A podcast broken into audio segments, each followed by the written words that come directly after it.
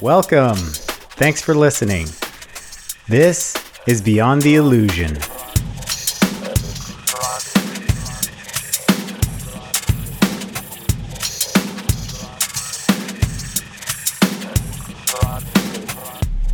In this episode, we're going to be talking with Mary Weidner about a near-death experience that she survived. As one would expect, this was a very dramatic and transformative event in Mary's life, and we're extremely grateful that she was willing to share something so personal with us during this conversation. And as you're about to find out, Mary's journey happens to be a particularly fascinating one even without the near-death experience. During this conversation, I felt like there were a few things that she mentioned that I would have liked to ask her to elaborate on, but out of respect for Mary's time, we stayed focused mainly on her near-death experience. Perhaps at some point in the future, we can get Mary to come back on because I have a feeling that she has much more to share with us. This conversation was recorded using software to connect us to Mary, who's in Puerto Rico, to Tyana and I here in Austin, Texas. And as a result, there are a few places in the recording where Mary sounds a little choppy. But overall, the sound quality is pretty good considering the fact that she's on an island. Thanks for your understanding. Now, let's go to the conversation with Mary, Tyana, and myself.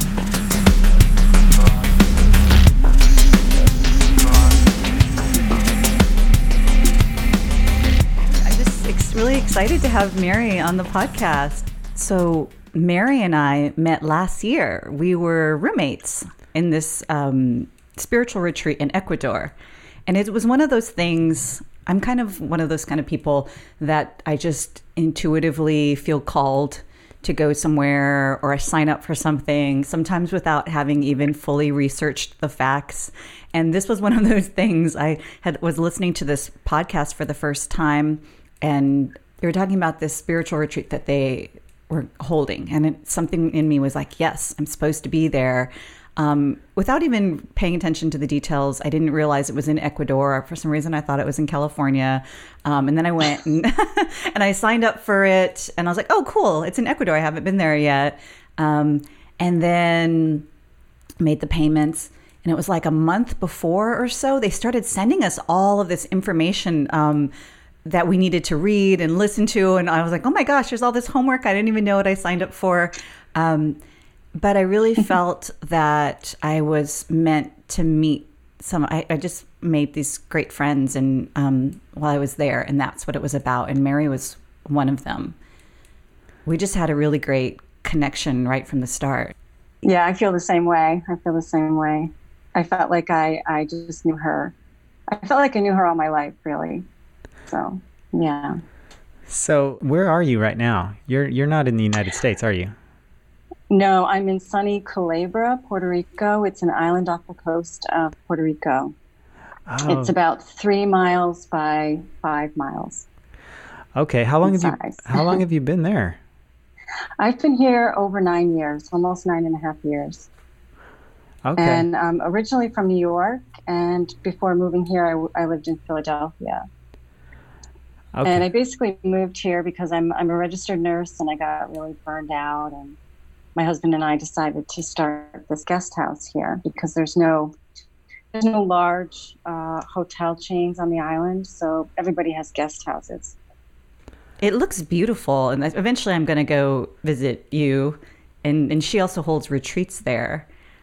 So, mm-hmm. yeah, it looks amazing. Um, oh, thank you. But one of the things, so, you know, when we were roommates and you get to know each other, and And Mary had told me about her near-death experience. And mm-hmm. um, and that's something that really fascinates me, that I've researched a little bit about and um, see some commonalities with this type of spiritual regression that I do. Um, but really wanted to hear you tell your story about your near-death experience and how that impacted you in your life. Sure, sure. Um, it happened a week before Thanksgiving um, in two thousand fourteen, and I was preparing the rooms for our new high season, the Thanksgiving season, and I was putting on one of those little skirts that you put on under the mattress. I think it's called a bed skirt. Mm-hmm. And lifting the mattress up. And it was brand new out of the package. I'm not sure if I was allergic to any chemical that was in the package or if it was from cleaning. I'm not really sure, but basically, long story short, is my, my lungs were closing up and I felt like I was having an asthma attack.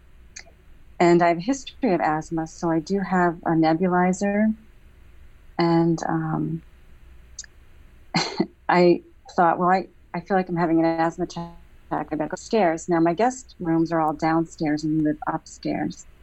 And by the time I got out of the room and started to go up the stairs um, to the main house, my lungs had completely closed up. And it's called anaphylaxis. Um, should I just keep telling the story? Yeah, yeah, yeah. That must have been oh, okay. frightening. Yeah, um, it's happened to me a few times, but not to this extent. So I wasn't, I, I wasn't in a panic. I knew what to do. I'm a nurse. I knew what to do. I had the nebulizer and the medication in the refrigerator, but I was basically crawling to. Um, we have this bridge that connects. Um, it's hard to. It's just like a bridge that connects the outside to the front door. So I crawled my way in, and my husband was in the kitchen, thank God, and I just said nebulizer. That's the only word I could get out. And he knew how to get the medication out and get it in the nebulizer and helped me do that. And I, I just said ambulance. Now, my husband's legally blind, so he can't drive. And we just have a small clinic here. But I knew I needed medical help. I knew I needed epinephrine. And normally I carry an EpiPen with me, but it was really outdated, um, probably by years. And at this time, the price was pretty high. It was two hundred dollars for an EpiPen, and I didn't have one. So I was trying to get the medication into my lungs, but they had closed up so much that even puffing on the nebulizer with the albuterol was not opening my lungs. So um, my husband was frantically trying to find the phone number to the clinic, and um, I just looked at him and I, I said, I'm dying. It's just like, I just knew. I was very calm, which was weird, but I just said, I'm dying. And um, he was able to get an ambulance to come, but this is kind of a rinky-dink healthcare service here. I assumed they would have epinephrine on, on the ambulance, but they did not. Oh, wow. And the guy came up and he was like trying to talk to me, and I was getting really irritated because I obviously couldn't even speak. And I, I knew he wasn't like a first responder because he didn't have assessment skills, you know what I mean?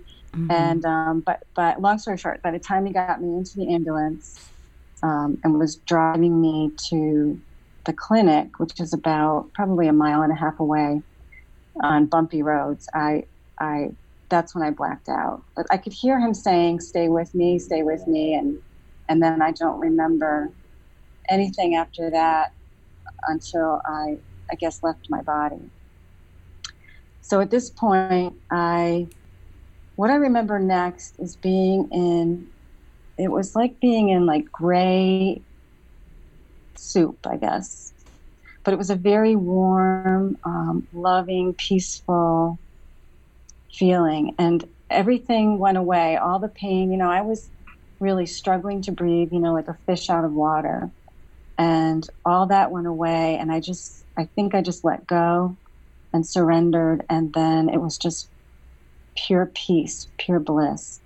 Um, I didn't see anything specifically except darkness, but it wasn't darkness to be afraid of. It was more like, um, I would say it was like being in the womb, maybe something like that, in the mother's womb. But Um, it felt really great. And I thought at that time, oh, I'm dead. This is, this is what death is. And then, um, I wanted to tell my husband, I'm okay. This is great. You know, I felt really, I felt so good that I wanted to share it with my husband. Wow. And as soon as I had that thought, um, I was back to where my, I was right where my husband was. And at that point he was standing in the clinic. And I was overhead, and I could see people um, frantically working on me. And I could see him standing there completely like, um, I mean, the eyes were bulging. He he was very upset. And I was trying to, to tell him, I'm okay. You know, I'm okay. I'm right here. It's okay. I just wanted him to know I was okay and tell him how great it was, you know. Um, and um, obviously he wasn't, he didn't know I was there.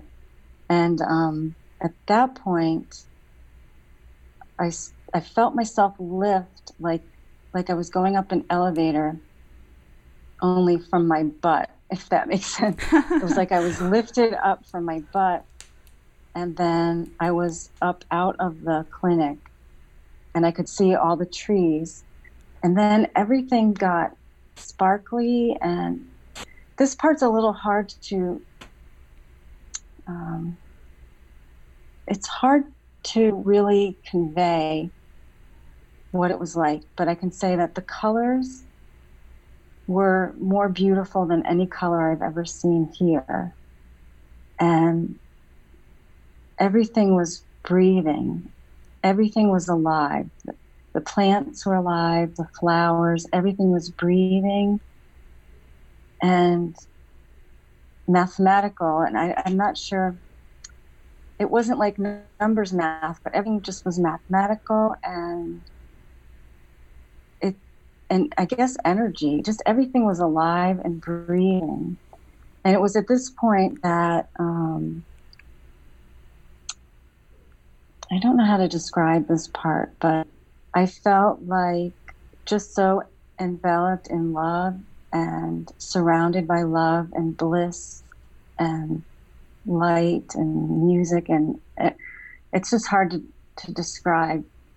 Um, but I I was getting, it was like I would have a question, and before the question came out, I would get the answer. And it was all telepathic. But there wasn't one being that I saw that I was speaking to. It was just a beingness that was all around me. Do you remember what questions? Sense? Yeah, it does to me. There's a lot of similarities with um, spiritual experiences that I've had, or out of body experiences that I've had, or lucid dreams that I've had. Um, yeah, I was just wondering if you remembered what that conversation was, like what you asked and what were the answers that came you back. You know, it's funny because everything made sense to me. I feel like my whole life, or maybe other lives, everything made sense. It's like, I don't know, I just had all the answers and everything made sense. And I was like, oh, of course. And I just felt like I was um, was home, I guess. And um, to be honest, I've spent a lot of my lifetime here feeling a homesick feeling, and when I was there, I, that was gone completely. Hmm. And um, I was able to take a couple things back with me, which I'm supposed to share, which um, it, the one thing is um, love is all that matters. And the second thing I'm to share is that we are all one. So those two things are very important for me to share, and I try to share them as much as possible. um, and then I, I was in this space, I, I'm not sure how long. The, the total time I was down was eleven minutes. To me, it felt it felt like um, it felt like hours, and I, I could see like three hundred sixty degrees. I had no body, but yet I could see all around me. And I was me. And I think that was the most thrilling part for me, was that I was still me. Like, it was me. So. Yeah, I was going to ask about that. It seemed like you, from what you described, a lot of time passed, but I guess they were only working on you for eleven minutes then. And. Mm-hmm. But yeah. It's a timeless space. Yeah, I was I, gonna say. Yeah. I've referred to this movie before, but you remember in Contact, and mm-hmm. then um, she has that whole oh, experience, right. And then she comes back, and then you know there only like it. a second passed. Yeah, because yeah. um, because it's not. How frustrating is that? um, you know, the two things that you mentioned that you came back to tell people that, you know, love is all there is, or love is all that matters, and and everything is connected. They sound so simple, but they're really powerful. We're like, we can be like, yeah, yeah, I, I get that. But actually, um, if we were to live from those truths, it would totally change the way that we live. Then I wouldn't get annoyed at the person when I'm driving down the street, or, you know, all of these things. Um, uh, I've heard that again and again. You, have you have you guys ever watched um, this show called I Survived Beyond and Back? It's all near-death experiences. There's a show like I Survived, and people are talking about harrowing experiences that they have. But then they had this special version of it called I Survived Beyond and Back, and it's all near-death experiences. Like, you can go to YouTube and Google that and see a bunch of the episodes. Yeah.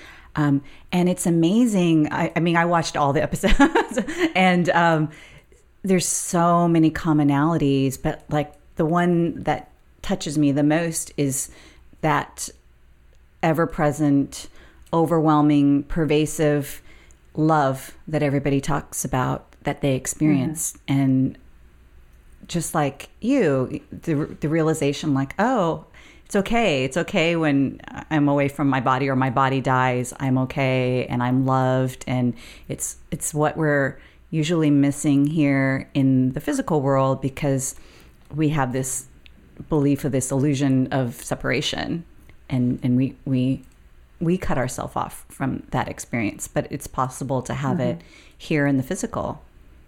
Yeah, I can tell you, I was pretty upset when I I, I felt. What I didn't mention um, after that was, um, this is very, very hard to describe, but I'm going to try to describe it. I w- it was like I was looking at this hill, this green, lush hill, and it started moving, um, and it was kind of serpent-like coming towards me, so it would go diagonally, you know, Um, back and forth, getting closer and closer to me. It was if, as if the mound of earth came to life and became a serpent, but then that serpent became a tunnel. And then inside of that green tunnel was a light, and I was moving towards it. And that's when I was slammed back into my body. And that's why I was so irritated. Um, I was pretty mad because I didn't want to leave that place. I loved it there.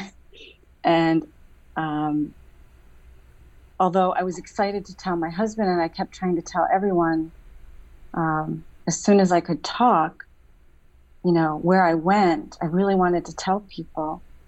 Uh, I was, I went into a pretty major depression for about, at least, I feel like it was about three months.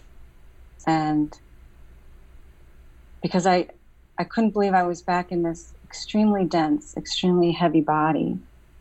And I remember looking down at my legs thinking, those don't belong to me.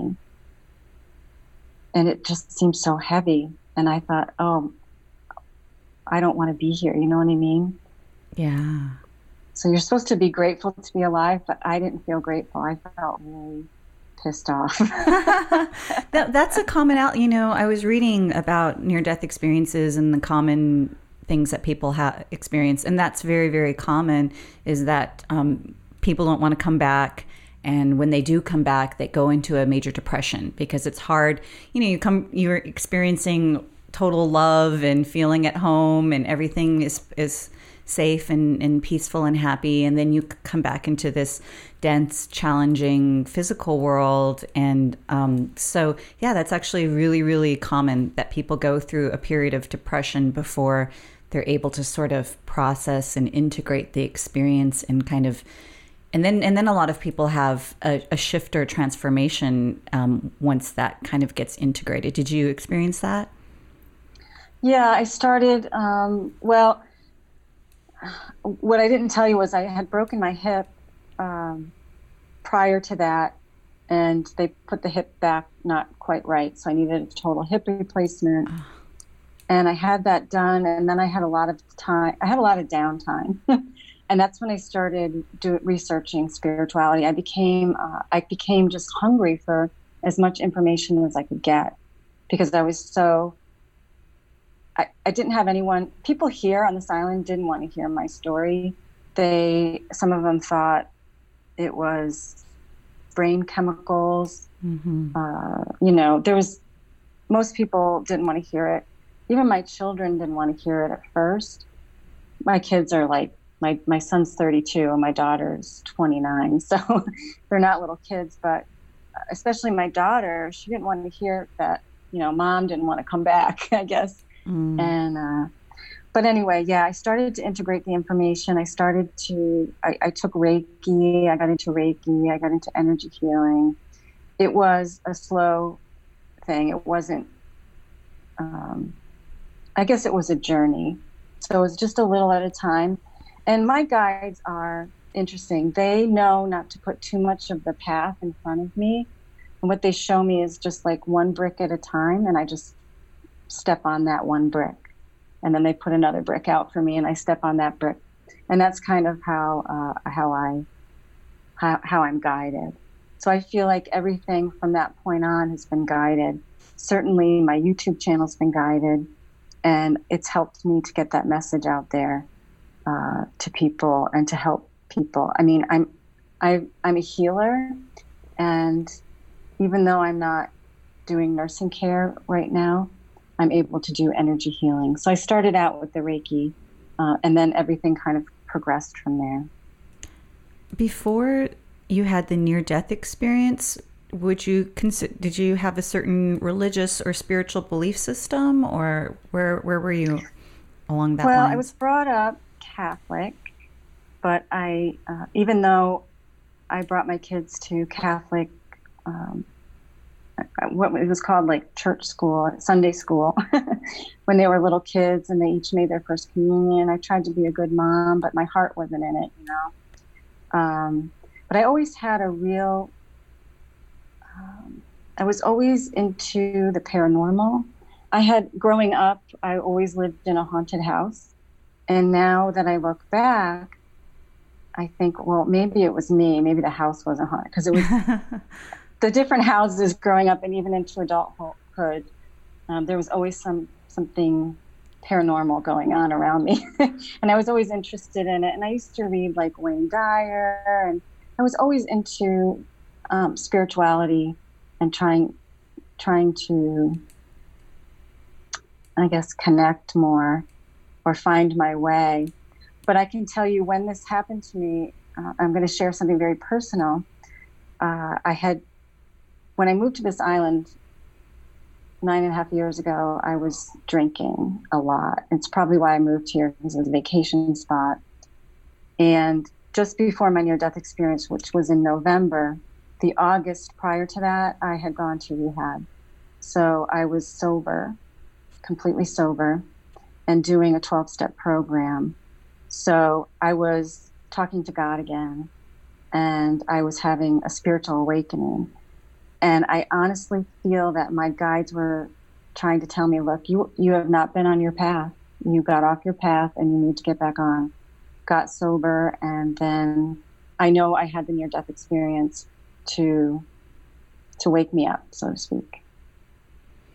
Do you feel like that was part of your soul plan, that you had predetermined this experience? Or, you know, I, I think some things we kind of come in with a plan and a blueprint, like, okay, mm-hmm. th- there's these certain people that I, I have contracts with, I need to work with, or certain events that will push me in the direction that I'm trying to grow and learn. Do you feel like this was a preset thing, or do you feel like it was because you had veered off track, it was it was something that needed to happen to kind of push you back on?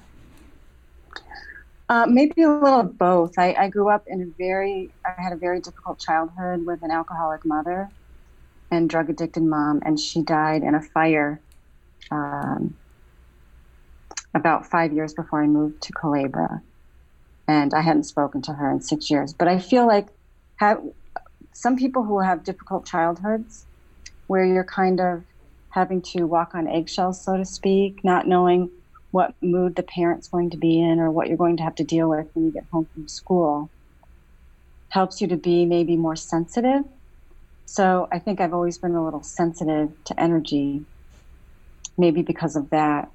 But I, I also think that, you know, I chose my parents, specifically my mom, and probably chose alcoholism uh, maybe in this lifetime, and went through it myself in order to develop compassion for others, because I, I have sponsees. I do a lot of um, speaking, public speaking about recovery. So uh, I feel that everything that's happened to this point has prepared me for what I am to do going forward. That's really um, evolved to be able to see that. A lot of times it's hard for people who had really difficult childhoods to, to, you know, think that, oh, maybe I chose that and here's the benefit of those really difficult experiences. Um, but it's beautiful the way that you just stated it. And I've, I've seen that with my, a number of my clients who had abusive or addicted parents that, just like you said, it did cause them to um, become hypersensitive, and it, it became a gift for them as an adult that they were able to tune into energies and be very intuitive um, because of that. Mm-hmm. Yeah, it seems like it's been somewhat of a theme too, um, even just with us, like some of the people that we've interviewed, they all seem to talk about this like period in their life that was pretty difficult. And then somehow they, you know, found their way, kind of like you did, where they became more spiritual, and they a lot of times attribute it to that difficult period in their life, you know, like that was a prerequisite almost for them.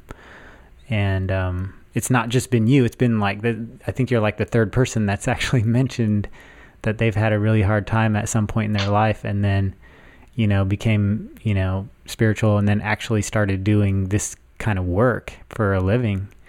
Um, did you ever think, you know, before this, all this happened, that you would end up doing this kind of work? Absolutely not. I had no idea I would be, my, my life is completely changed. Yeah. So do you ever, um, do you ever see some of the people that you knew before all this, and, and then, you know, do they notice that difference in you, or do you ever see anyone like that in your life? To be honest, because of where I live, I don't see too many people from my past. Um, sometimes on Facebook, they'll see me, but, and, and you know, some of my family thinks I'm absolutely bonkers. Sure. So, um, you know, some of them are coming around, but it's, uh, it's taking some time. My dad, uh, whenever I'll bring up something about my spirituality or my YouTube channel, whatever, he, he changes the subject. So yeah. he's not quite, he's not quite ready. I think we, we come to realize that, you know, we're not here to prove anything to someone. Um, we just step into who we are authentically and shine our light, and people who resonate with that will be more interested and, and inquire. And then people that don't, we don't have to have those conversations. I certainly have people like that in my life. They they know what I do for a living, and, and sort of what my belief system is peripherally, but we don't have mm-hmm. those conversations because they're not open to them, and, and that's okay. Yeah. Sure, sure. I never like get I never get proselytizing or anything like that. I I find that people who I, I think more newer people are coming into my life, I guess, that are at the same frequency or vibration. Mm-hmm. So I've made uh, a lot of new friends. I've lost a few friends, to be honest with you, uh, that just don't, you know, get me. Make fun of my, you know, they'll call my crystals my little rocks, you know, things like that. They, you know, kind of make fun of it. You know, that's that's uh, woo-woo stuff. But that's fine. I, I kind of let them drop off with love, and And then newer people have come into my life, so it's really good. Yeah, I mean, the reason I asked that was kind of because, yeah, I can see that happening in my own life, where now I find like all these new people in my life that I feel like I have a lot in common with, but um, it doesn't mean that I'm like, you know, dropping friends or anything just because they don't hold the same beliefs. It's just that, you know, I find myself moving in a different direction than them. And um, it's kind of funny because just this week, my cousin um, reached out to me. He said he had found this podcast, and he was like the last person in the world that I would have ever thought would be interested in this kind of stuff. And he's like super interested in it, and he's really excited about it. And so that was just kind of a funny thing that just happened. That's that's fun, right? When that happens. Mm-hmm. I think it's scary for us. I know it was for me. Um, to to put yourself out there like, oh, anyone can find this podcast. And then Mary, you know, you have your YouTube channel and this, and we talk about very personal things and experiences that other people don't believe in, and just to put it out there and, oh wow, anyone could search and find that. Um, but I do think that's part of a spiritual path, is to really step into your truth and own it and be it. And um when we make that leap, we do find that the right people start to show up, and, and wouldn't have if we hadn't have stepped out into the light and, and just expressed who we are. Yeah. Absolutely. Mm-hmm. I'm sorry. Oh, I was just going to say, I, I thought it was really interesting, and it surprised me that you said you went into a depression after you came out, and, and, um, and even Tyana, when you said that, that was common for people to have depression after that, um, because you never hear that part of the story, I guess. You just hear about people coming back and being like really appreciative for life. And if you watch I Survived Beyond and Back, you would know that that's common. Also, yeah. um, there's this organization, I A N S. It's um, International Association for Near-Death Studies. And I'd gone to, because I do the Life Between Lives regression, which is um, a hypnosis technique, taking people after you died in your last life, before you come back in this life, you know, um, what what happens there in spirit realm. You meet your soul group, you review your last life, you plan for this life, these kinds of things. Um, there's an overlap. Because some people, when you hear, I mean, I thought this, like, when you hear about some people's near-death experiences, you kind of have a little, like, experience envy, like, oh, wow, I want to have one of those. We don't really, wa- I mean, we don't really want our body to die, but you're like, oh, wouldn't that be so cool, you know? And luckily, we don't have to have our physical body die to have an experience like this. And so hypnosis is one way that people can have this experience. Or like I said, there's overlap of things that when Mary, when you were describing your experience, I thought, oh yeah, you know, um, like out of body experience. I think I shared that one out of body experience where I was like in the cosmos. It was amazing. And then I thought of my boyfriend at that time, and I'm um, like, oh, he would really enjoy this. And as soon as I thought of that, boom, I was like floating back over my body in bed next to him. And so that's sort of similar to what she was saying um, about thinking about her husband. And then boom, you find yourself back there. Or especially what you said about like the vivid colors, and, and I've had those experiences, and I think you have too, Tim, like maybe whether it's in like a lucid dream or in meditation or an out-of-body experience where, um, yes, everything is more vivid, the colors that don't exist here, or more beautiful sounds that don't exist here. Um, I've experienced that feeling, but in out-of-body experiences where it feels more real than this reality. And that's another thing that I read in these um, common experiences for near-death experiences, where people said that um, there's like this heightened awareness and clarity in their consciousness that is more real than this reality. And so mm-hmm. this idea where, oh, this is a hallucination, um, where it's kind of the opposite of it. Again, like where we're kind of clearing this fog and this veil that's keeping us from seeing the true reality, that that makes sense to me. And also, you, you mentioned that how some people were saying, oh, this is kind of just like a trick of your mind or hallucination. And just because, um, you know, in studies, they can tinker with the mind and trigger hallucinations. They were saying, oh, yeah, that explains it. Um, but it doesn't necessarily. Just because you can create that doesn't mean that that's what's happening. Also, mm-hmm. a lot of people in their near-death experiences um, when they're over their body and they're um, watching the scene like like you did, um, would hear um, or see things that you wouldn't be able to when your body is clinically dead. Um, you know, people would hear what the nurse said and later relay it back, or oh, be floating yes. above. I, yeah, I, go ahead. I'm sorry. I, I should have mentioned, I, I saw who was putting an I V in me, and it was this nurse named Tito, and he was a male nurse.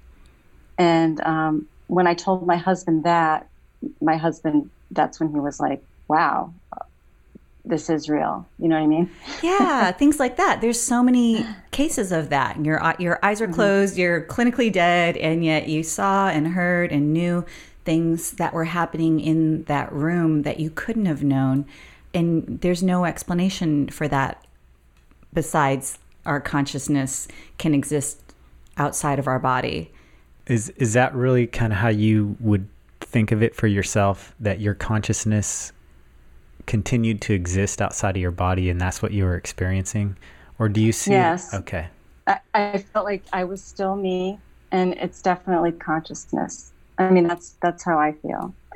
And what's good because of this experience, if I I don't do a whole lot of mediumship because I really like to connect with the higher realms, to be honest. Mm-hmm. But if it's for healing for someone where they need to have closure, um, you know, someone co- committed suicide, things like that, I will connect with spirit. But it's nice to let people know that their loved ones have crossed over, but as soon as you think of them, they're right here with you. Or because it's all telepathic, so we're all communicating telepathically with our loved ones who have crossed over. Because I experienced that myself, I'm able to um, share that with family members who are grieving, you know, to let them know that they are okay. And they're not really, there's no such thing as death. We are eternal beings. Yeah, I, I think I've mentioned this before on the podcast, but you know, someone had famously said that we have it backwards, that birth is the trauma and death is the release. And um, that's kind of sort of what happened to you when you came back into your body and it felt traumatic to come back. It's it's hard to be in these physical flesh suits, and uh, it's really freeing to to be released and to feel and remember and know the interconnectedness and to experience all the love. I love that you said about what you said about realizing that you still retain your individuality, because I think that some of the some atheists and people that I know, um, I see that they're afraid of opening to the idea of spirituality because there is this fear of losing their self. Like, oh, if I open to spirit, then, um, you know, and I open to that idea, then that means that when I die, I just become part of the one. And, and, and that's frightening, I think, um, even if people wouldn't admit that. I, I see that. Um, and so it is nice mm. to realize like that you can be the drop in the ocean. The drop is still the drop, but it's part of the ocean and it doesn't get lost in that. Yes, yes. It, it's like being, I felt like I was surrounded by this fuzzy light being, or I don't know what it was, source energy maybe, mm-hmm. but but also part of it, but still myself. So yeah, pretty amazing. So pretty amazing. Do you feel like you um, had this experience because on some level you forgot or you didn't believe in this idea of eternal existence, and that it brought it back to you, like the reality of it to you? I think I had it because, you know, my guides were telling me, this is after the fact, you know, I've had time to process this, that um, time was getting shorter and I had a job to do, and um, you know, time, it I needed to get it done, and, and I wasn't doing, I wasn't on my path. I wasn't on my path. So, you know, I know that to be true. Okay. Yes. Yeah.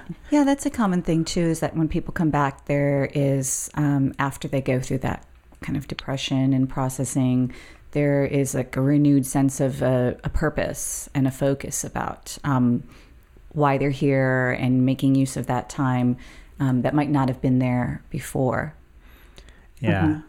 I have a couple of questions. So, um, and, and you can answer them in whatever order, but so after the three months, um, I want to know kind of like what that process was like for you once you were able to process everything, and then, um, what you took away from it, you know, the positives, I guess. And then the other question is, so you're a medium now, you work as a medium, and were those abilities always with you growing up, or did you feel them like more after this happened to you? Um, I'll address the mediumship. Uh, according to my sister, when I was little, I used to talk to nothing. and um, I, I think I did that as a small child. And then as I got a little older, Um, I was always the weird kid, the, the black sheep, the one who didn't fit in, you know. And so I was trying really, really hard to be normal. And so I just stuffed that away. And I feel like getting sober certainly helped to bring that out. And then the more I was meditating, and I think the reason I started meditating was because I wanted to go back there. I wanted to feel that feeling again. And I I, I tried and tried everything I could think of to feel that feeling again. So meditation was part of that practice. And then that's when the the mediumship started coming in, the intuition, and the clairvoyance, and, and all the clairs and all of that. Um, and what was your first question? Oh, I the, forgot. uh, it was after the three months that you went through that low period, then um, what was it like after that? Like, what did you take away from that experience in terms of like the positive side? Uh, I felt like it was a real gift because it got me through the total hip replacement, which was, it took me three surgeons. Um, I had to ask, the third surgeon finally said yes after two doctor visits. It was a very difficult twelve hour surgery. And uh, the surgeon said that he was really concerned about getting the rods out of the cement in my hip in order to put the new hip in. And he said that, he said after the surgery that God was in that room. And I just, I was doing a lot more praying. I started to connect with angels. and um, I had never done that before. That was very new. And I, I started connecting with angels. I started feeling present around me, and I didn't know what it was. And then I just started connecting, and I started watching YouTube and um, finding teachers. You know, when the student's ready, the teachers appear, and that's what was happening. And that got me through the total hip replacement surgery and my recovery without any pain medicine, because I'm, wow. I'm in recovery, and I did I did a spinal anesthesia, and I didn't want to take any pain meds, and that was a very difficult time in my life. I don't know how I would have done it without my my faith, and um, and I, I'm not sure I could have stayed sober either. To be honest with you, I feel like It was a uh, it was a way of keeping me sober, to know that I had a higher purpose, and that, you know, when I drank, I was self-medicating my anxiety or whatever. Um, and instead of doing that, to speak my truth and be who I truly am was all I really needed to do, you know. So from a small child not fitting in and trying to fit in my whole life, to have this experience and know, oh, I'm me, this is who I'm supposed to be, and then to have almost permission to just be who I am, is what's gotten me, has kept me sober for over five years and um, made me who I am today. And I, I feel, and I'm a healer too, and, and healing is very important to me. So, so some people have that experience of a life review during the, it sounds like you've done a lot of reflection. I didn't hear, you didn't actually have like during the experience, like the seeing or experiencing scenes from your life. I actually did have a life review. Oh, wow. But I forgot. I for, it's it's hard. I've never told this story out loud to anyone before like this. So I Thank actually you. forgot that part. That's okay. Thanks but for it was, sharing. It, it was it's it wasn't a life review like you're in a theater watching it. It was almost like experiencing it, but more from other the other people's point of view. So I I remember there was a couple things in my childhood where I was not very nice to certain people, and they were really little things. Um, I said something to my grandfather that just tore him apart. I mean, his heart hurt.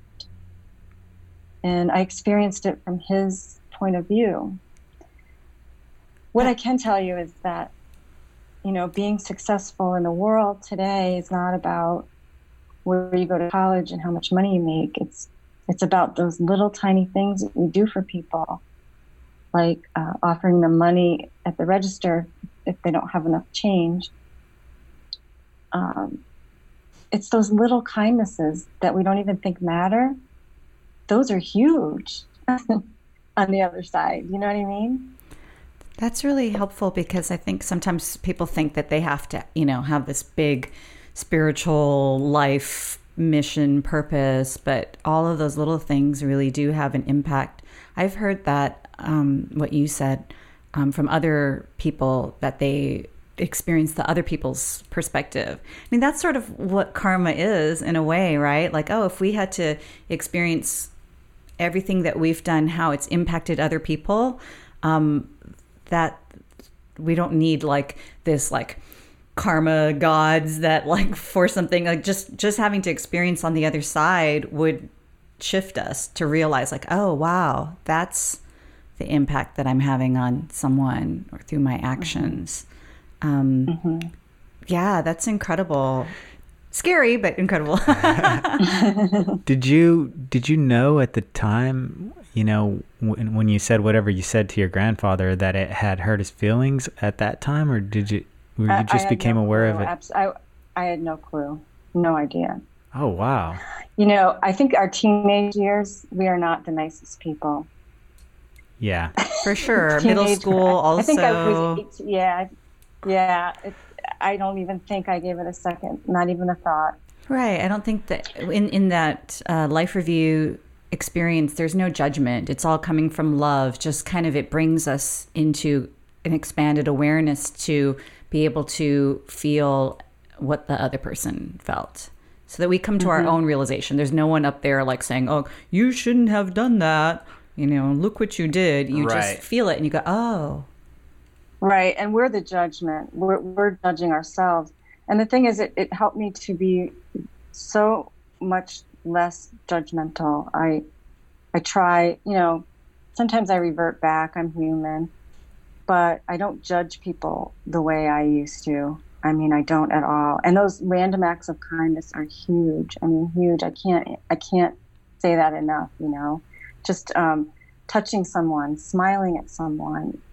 You don't know what day they're having. You don't know how that connection changed their life, you know? Yeah, mm-hmm. totally. And so how is your relationship with um, your, you and, I think you have a, is that an airplane or something going by? Yeah, sorry about that. We have a small, small airport here. Oh, that's okay. Oh, just, wow. Little, little puddle jumper just went out. Yeah, that's what it sounded like.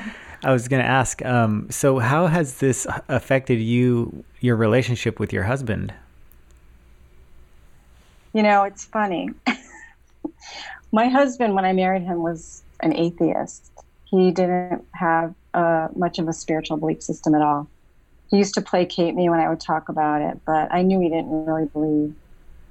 And through the last five years, just watching me, he's...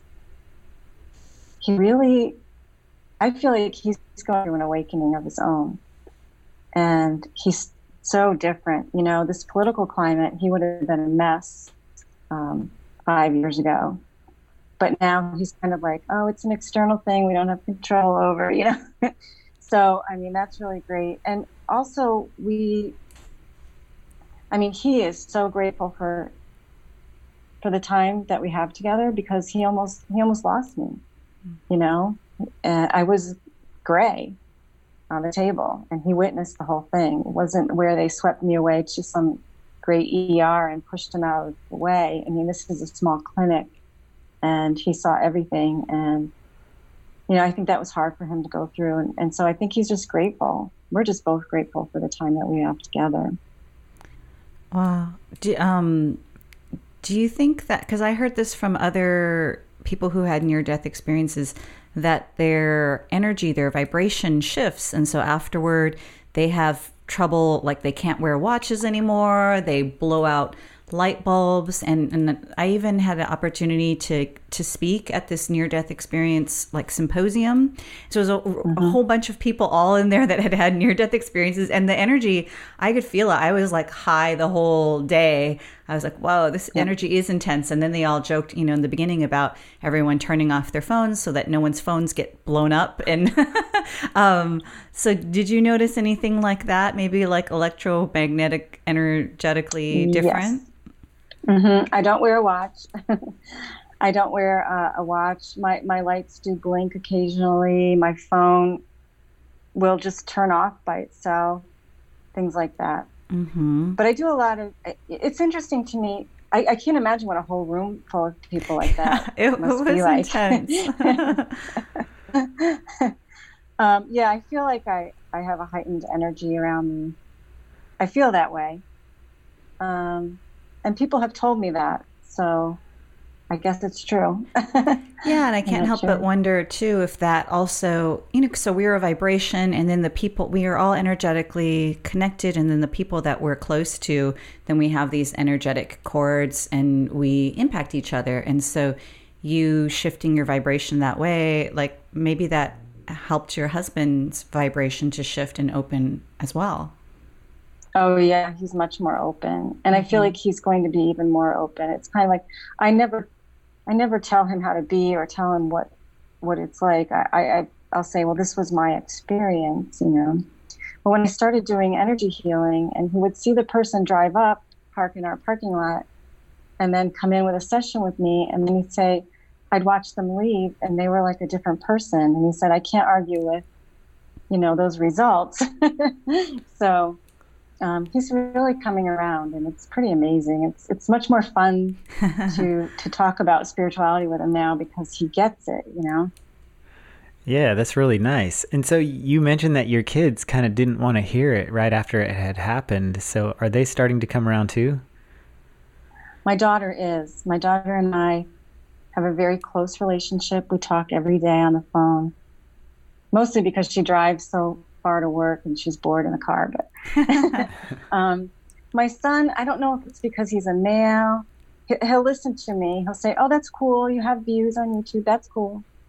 Um, but he is a little more blocked, I guess. I, I don't know. But my daughter has a gift. My daughter is clairvoyant. And I've had to help her with her gift and how to... Uh, to be able to function. She's a she's a physician in a hospital. She has to function with spirit around her. So she reached out for help with that. I was able to help her to be able to function, you know, um, and be able to control her gift and not have it bother her throughout the day. Uh, my son, I believe, is gifted as well. Um, as children, they both saw spirit. Uh, but my son's really, he's, He's into computer games and computer stuff, and he has a family, and he just—he doesn't seem to want to talk about it. So yeah, when you first mentioned your son and how he didn't want to talk about it, I immediately thought like he maybe he does have some gifts, and he's just not willing to, or he's not ready to, you know, accept that yet. Mm-hmm.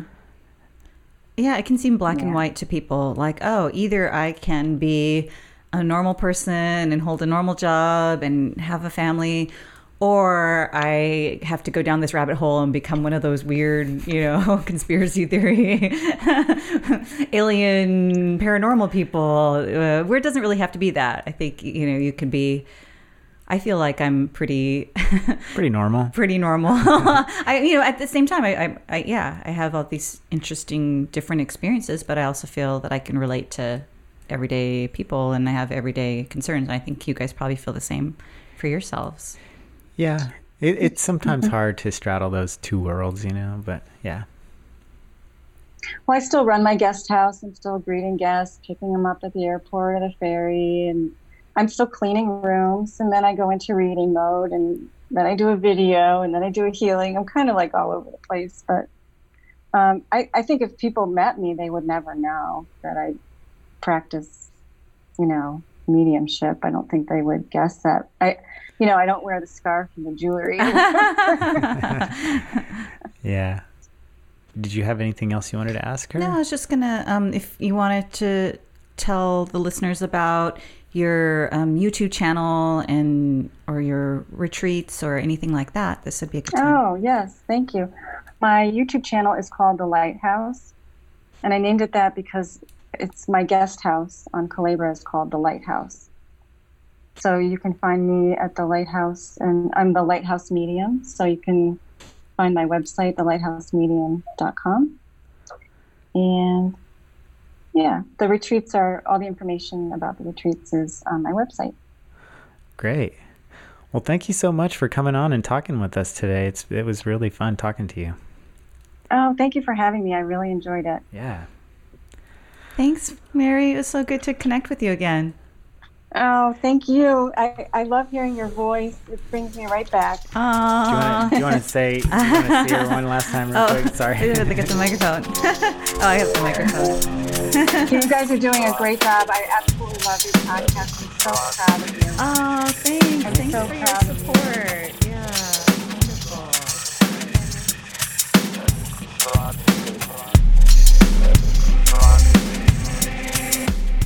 Thank you for listening to this episode of Beyond the Illusion. I'd like to say thank you very much to Mary Weidner for talking with us about her life and her near-death experience. I'd also like to say thank you to Casey Henson for creating the music for this podcast. And I'd also like to thank Tiana Roser for all the work she does to keep this podcast going. If you're interested in learning more about Mary, her services, the type of work she does, as well as retreats that she hosts, please visit her website at the lighthouse medium dot com, as well as her channel on YouTube. To find it, just type in The Lighthouse Medium into the search bar on YouTube, and be sure to subscribe to her channel. For more information about this podcast, as well as past episodes and more, please visit our website at beyond the illusion podcast dot com, and be sure to follow us on social media as well. Take care.